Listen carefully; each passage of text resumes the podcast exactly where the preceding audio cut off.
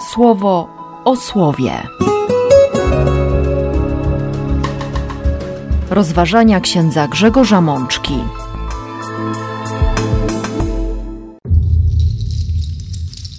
Piąta niedziela wielkanocna, rok B. Z dziejów apostolskich. Po przybyciu do Jeruzalem Szaweł próbował dołączyć się do uczniów, lecz wszyscy bali się go, nie wierząc, że jest uczniem.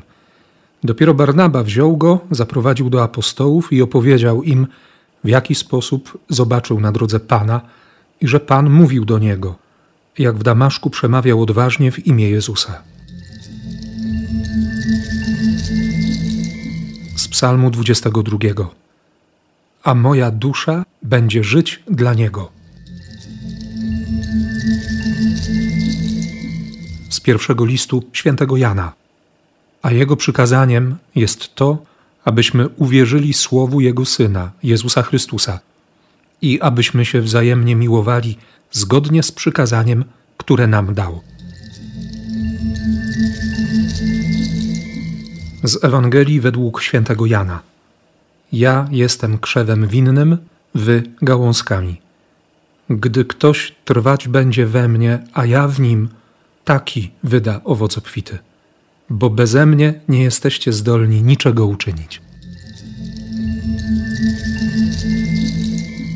Siostry i bracia, cieszę się bardzo, że znów możemy spotkać się przy słowie, że możemy wspólnie słuchać tego, co mówi do nas Pan. To już piąta niedziela wielkanocna. Myślę, że nikt z nas nie spodziewał się, że, że będziemy mieć wzajemnie taką przerwę od wspólnego słuchania słowa, od spoglądania na to, co Bóg nam pokazuje na kartach Biblii i oddzielenia się tym, w jaki sposób Słowo Boga chce czytać nasze życie. Zanim zanurzymy się w te dzisiejsze teksty, chciałem Wam wszystkim podziękować za modlitwę w mojej intencji, za modlitwę w intencji wszystkich chorych i tych, którzy chorym pomagają. Ponieważ wszyscy wiemy i każdy z nas na pewno przekonał się, jak bardzo potrzebujemy Kościoła, jak bardzo potrzebujemy siebie nawzajem i jak potężna i życiodajna jest modlitwa wspólnoty za ten czas i za każde Wasze westchnienie przed Bogiem. Bardzo Wam dziękuję. Myślę, że tego właśnie doświadcza dzisiaj Szaweł w pierwszym czytaniu. Ten dziewiąty rozdział dziejów apostolskich to przede wszystkim historia spotkania Szawła z Jezusem, albo właściwie zatrzymania Szawła na drodze do Damaszku, co do której Szaweł był przekonany, że to jest droga Boża. Przecież on występował w imieniu Sanhedrynu. Najwyższej Żydowskiej Rady, która teoretycznie powinna mieć rozeznanie, co jest Bożym planem, co jest Bożym pragnieniem. Miał przekonanie, że wszystko, co robi za zgodą Najwyższej Rady i z zaufaniem wobec jej głosu, jej rozeznania, jest rzeczywiście wypełnieniem woli Najwyższego. Ale właśnie nagle na tej drodze rozbłysnęło wokół niego światło z nieba, jak mówi dziewiąty rozdział dziejów apostolskich, upada na ziemię i słyszy głos: Szawle, szawle, dlaczego mnie prześladujesz? Kim jesteś, panie? Ja jestem Jezus. Przez trzy dni był niewidomy, nie jadł, nie pił. I kolejne spotkanie, niesamowite, spotkanie z Ananiaszem, uczniem Jezusa. Widzimy to spotkanie trochę z perspektywy Ananiasza, trochę z perspektywy Szawła. I padają tam niesamowicie ważne słowa. Bo Ananiasz, kiedy wchodzi do domu, w którym teraz przebywa Szaweł, i wszyscy ci, którzy przyjechali do Damaszku aresztować chrześcijan, uwięzić ich, poprowadzić do Jerozolimy. A przecież wieść o Szczepanie, o męczeństwie Szczepana już się rozniosła. Pierwsze słowo, którym Ananiasz zwraca się do Szawła, mając w sobie ogromny lęk, wiedząc, po co ten przyszedł, przybył do Damaszku, pierwsze słowo to jest bracie. Bracie, przysłał mnie Pan Jezus, który ci się objawił na drodze, którą przybyłeś. Bracie. Kościół czasami naprawdę wychodzi poza granice, ma wychodzić poza granice. Nie tylko osobistych uprzedzeń poszczególnych członków Kościoła, ale w tym spotkaniu Ananiasza z Szawłem wydaje się, że ten pierwszy wychodzi poza granice zdrowego rozsądku. trzeba trochę szaleństwa, o którym będzie potem pisał święty Paweł. Trzeba szaleństwa, żeby do swojego wroga powiedzieć bracie, żeby szczerze modlić się o jego uzdrowienie. Trzeba trochę szaleństwa, żeby uwierzyć, że ten, który ma władzę poprowadzić na śmierć, sam za moment zostanie poprowadzony do wody chrzcielnej. Jak mówią dzieje apostolskie w dziewiątym rozdziale, przez jakiś czas Szaweł pozostaje w Damaszku, głosi, głosi odważnie Ewangelię o Jezusie, wprawia w zakłopotanie Żydów, kiedy wykazuje, że Jezus jest Mesjaszem. I po dość długim czasie, jak przeczytamy w 23 wersecie, Żydzi zmówili się, żeby go zabić. Przeprawiony nocą przez mur, przez uczniów, spuszczony w koszu, idzie do Jeruzalem i próbuje się dołączyć do uczniów. O tym słyszymy w dzisiejszym czytaniu, ale wszyscy się go boją. Oni wiedzą, kim jest Szaweł. Jest ten zdrowy dystans, zasada ograniczonego zaufania. Nie wiadomo, jakie ma zamiary. Bracia w Jeruzalem wietrzą podstęp. Trudno się im dziwić. Wszyscy mają w pamięci to, co się stało ze Szczepanem i to, w jaki sposób e, Szaweł szalał, aresztując tych, którzy wierzyli w Jezusa. I znów znajduje się człowiek nieco szalony, człowiek, który bardziej wierzy Bogu niż e, swoim przekonaniom, swoim lękom i nawet swojemu zdrowemu rozsądkowi. Oczywiście nie chodzi o to, że Barnaba przestaje wierzyć sobie, ale weryfikuje zachowanie Szawła, słuchając głosu Pana, mając dobrą wolę, wierząc Słowu Boga. Właśnie on staje się adwokatem Szawła. Przyprowadza go do apostołów i opowiada, co się wydarzyło. Patrząc zdroworozsądkowo, nadstawia głowę za autentyczność doświadczenia spotkania z Jezusem człowieka, który był totalnym prześladowcą Kościoła. I okazuje się, że tej głowy nie traci. Później jeszcze wiele razy będzie e, z Pawłem współpracował, będą razem głosić Ewangelię, będą razem doświadczać prześladowania z powodu imienia i słowa Jezusa Chrystusa. Później ich drogi się rozejdą, ale początkiem jest właśnie to zaufanie, otwartość serca, które potrafi uwierzyć, że komuś życie odwróciło się o 180 stopni, że Bóg to sprawił, że Jezus ma taką władzę, ma taką moc, aby odmienić całkowicie myślenie, aby, jak to potem już w obrazowy sposób opisze święty Paweł, poronionemu płodowi dać nadzieję życia. Trwaliśmy w ubiegłym tygodniu w tej modlitwie o powołania i do kapłaństwa, i do życia konsekrowanego. Prosiliśmy o tych i za tych, którzy słuchają głosu Pana i których Pan wzywa do, do służby w Kościele. Bo ani konsekracja, ani przyjęcie święceń nie sprawia, że ktoś staje się lepszy. Może jest jeszcze w naszej mentalności takie przekonanie, że to pewna nobilitacja dla rodziny, dla miejscowości, dla parafii, bo ktoś wybrał drogę kapłańską albo drogę życia konsekrowanego. Z perspektywy Jezusa, i słyszymy to i w dzisiejszej liturgii, i w całej Ewangelii, a także w dziejach, które, w dziejach apostolskich, które opowiadają o tym, jak Kościół się formował, kształtował, w jaki sposób szukał i odkrywał Boże natchnienia, odkrywał swoją drogę. Bóg pokazuje bardzo wyraźnie, że, że tu chodzi o służbę, tu chodzi o dawanie życia, o oddawanie życia dla wspólnoty, dla sióstr i braci, dla Ewangelii. Jak mówią niektórzy, kapłaństwo czy konsekracja Życie w kapłaństwie czy w konsekracji to nie pole do popisu, tylko pole do zapracowania się.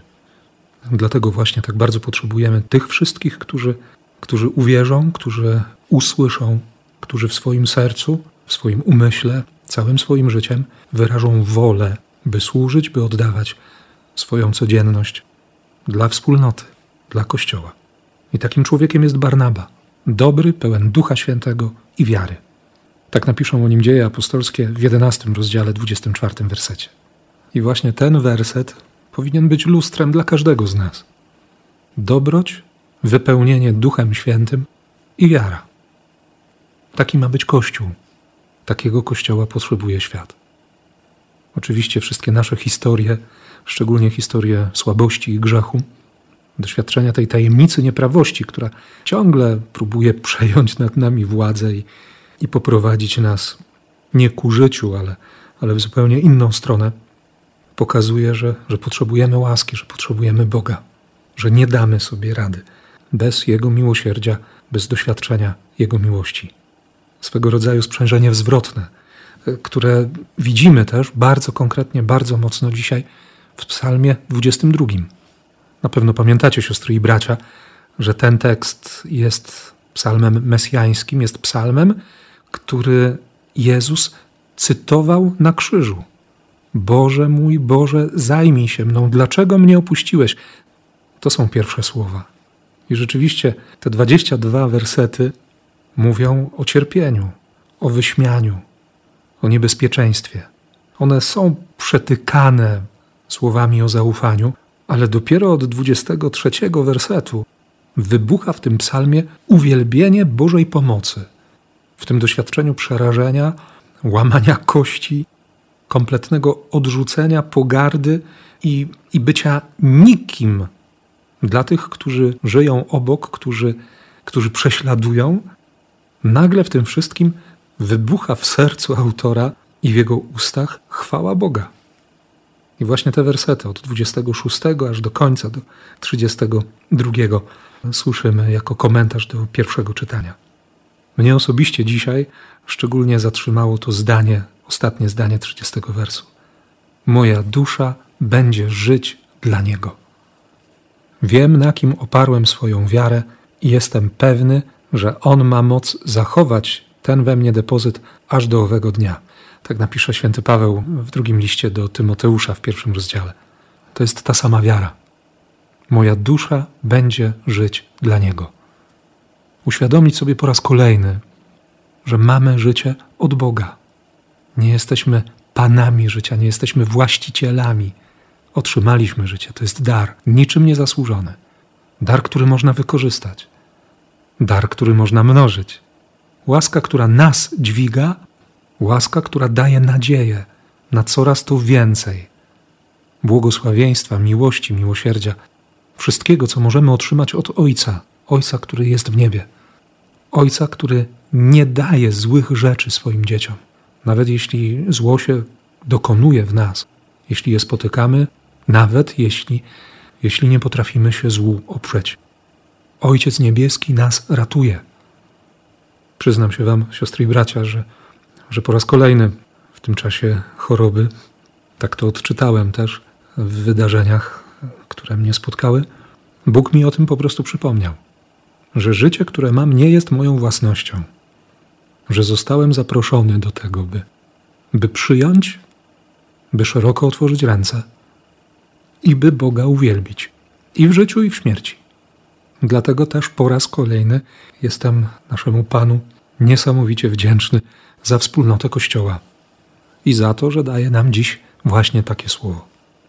A przecież przed nami jeszcze dwa teksty. Pierwszym z tych słów jest fragment trzeciego rozdziału pierwszego listu świętego Jana. Nie miłujmy myślą czy mową, lecz prawdziwym czynem, czynem i prawdą. Miłość jest konkretem. Myśli są ważne, słowa również, ale chodzi o prawdę i działanie. Myśli i słowa mają prowadzić do prawdy i czynu. Dlatego właśnie nakazem Ojca, przykazaniem, które daje nam Ojciec, jest to, abyśmy uwierzyli Słowu Jego Syna i abyśmy wzajemnie się miłowali zgodnie z tym Słowem. Nie tylko uwierzyć, ale również kochać. I dlatego znów potrzebujemy Kościoła. Kościoła, który weryfikuje autentyczność naszej wiary i weryfikuje też autentyczność naszej miłości. Zresztą, kiedy pytano świętego Jana już pod koniec życia, co ma robić, jak ma żyć wspólnota wierzących, Jan odpowiadał właściwie tylko jednym słowem, jednym zdaniem: Miłujcie się wzajemnie. Zdolność do przyjęcia miłości i dawania miłości. I jeszcze więcej, zdolność do przyjęcia miłosierdzia i dodawania miłosierdzia. Takie serce można mieć tylko wtedy, kiedy, kiedy uwierzy się Bogu, kiedy uwierzy się miłości Jezusa Chrystusa. Takie serce ma człowiek, który jest zdolny do słuchania ducha, który ma taką czułość, wyczulenie na działanie Ducha Świętego, który nie zamknie się w jakichś schematach, nie zatrzyma się na tym, co już dobrze zna, w czym się czuje bezpiecznie, ale tak jak Ananiasz czy Barnaba, wierzy, że Bóg wie lepiej. Ma absolutne zaufanie do Chrystusa, do Chrystusa, który działa w Kościele, który działa przez Kościół, który w Kościele odkrywa swój plan zbawienia na teraz, na dziś. Zaufanie do Ducha Świętego, który ciągle tchnie nowością Ewangelii, świeżością Bożego Słowa. Bo Ewangelia nie straciła nic na swojej aktualności. Ona jest żywym Słowem, ona jest osobą. Głoszenie Ewangelii to tak naprawdę dawanie pierwszeństwa, stawanie w cieniu Jezusa Chrystusa, który przychodzi i działa tak, jak chce. Bo chodzi o Jego moc, o Jego życie, o Jego łaskę, o Jego miłość. Dlatego Jezus dzisiaj, w tym drugim tekście autorstwa Jana, na początku 15 rozdziału, czyli w samym centrum ostatniej wieczerzy, mówi wyraźnie: Ja jestem szlachetnym krzewem winnym, mój ojciec jest gospodarzem. Jeśli jakakolwiek gałązka we mnie nie wydaje owocu, usuwa ją, a każdą, która owoc wydaje, oczyszcza, aby jeszcze obficiej owocowała. Wytrwajcie we mnie. Gdy ktoś trwać będzie we mnie, a ja w nim, taki, właśnie taki wyda owoc obfity. Bo beze mnie nie jesteście zdolni niczego uczynić. My tego słowa słuchamy z pewnym przyzwyczajeniem, ale dziś naprawdę warto zdać sobie sprawę z tego, że że Jezus wie, co mówi. I nie chodzi o to, aby, jak w niektórych anegdotach powiedzieć, i tutaj właśnie Pan Jezus miał rację, tylko usłyszeć to słowo na nowo. Beze mnie nie jesteście zdolni niczego uczynić. Potrzebuję Go. Potrzebuję Bożej mocy, Bożej łaski. Potrzebuję Bożego Ducha. Potrzebuję Kościoła. Mogę dziś po raz kolejny usłyszeć, i to wcale nie przeraża, ale daje ogromną nadzieję i otwiera nowe perspektywy, że jestem zależny od Boga. Ta zależność nie jest ubezwłasnowolnieniem, ale może powodować zawrót głowy, że On, wszechmogący, ten, który stwarza wszechświaty, ten, który jest Panem czasu, historii, zaprasza mnie, zaprasza każdego z nas, byśmy przyjęli Jego łaskę, wykorzystali ją, by nasze życie dla sióstr i braci było dowodem, że Bóg istnieje, że jest dobry, że jest miłością. Bardzo Wam tego życzę, siostry i bracia. I niech słowo, którego będziemy słuchać w liturgii, niech Eucharystia, w której będziemy uczestniczyć, oczyści nas i uzdolni do przyjęcia wszystkiego, czym Pan chce nas obdarzyć. Niech tak się stanie. Amen. Słowo o słowie.